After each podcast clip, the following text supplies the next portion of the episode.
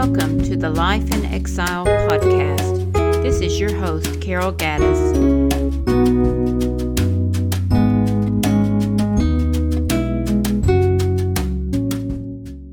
Visible Fellowship.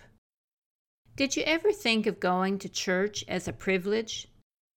I have the feeling many who lived during the time of the 2020 COVID 19 pandemic are able to finally realize the answer to that question.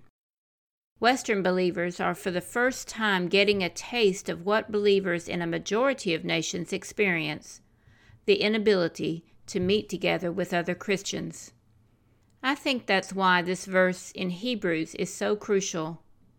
Not giving up meeting together, as some are in the habit of doing, but encouraging one another and all the more as you see the day approaching. The questions I raise throughout the pandemic experience are these Will it bring a fundamental change to the church? Will it refine and reinvigorate believers for the work of the kingdom? Will it help believers to appreciate the importance of meeting together as the body of Christ?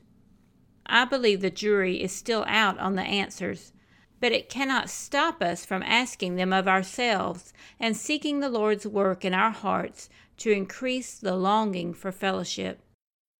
Listen to these words by one whose fellowship was disrupted by war. So, between the death of Christ and the last day, it is only by a gracious anticipation of the last things that Christians are privileged to live in visible fellowship with other Christians. It is by the grace of God that a congregation is permitted to gather visibly in this world to share God's word and sacrament. Not all Christians receive this blessing. The imprisoned, the sick, the scattered lonely, the proclaimers of the gospel in heathen lands stand alone.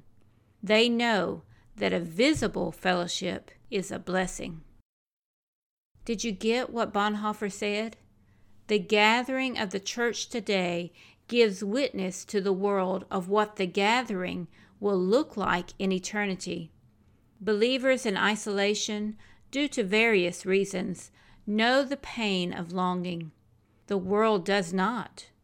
Though they don't grasp what they're missing without the work of the Holy Spirit, we should not stop our efforts. As we fellowship in their sight, we show them the joy they could experience. How does the world see your church gathering?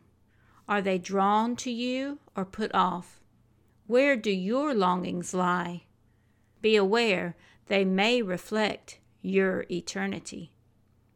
Grace and peace.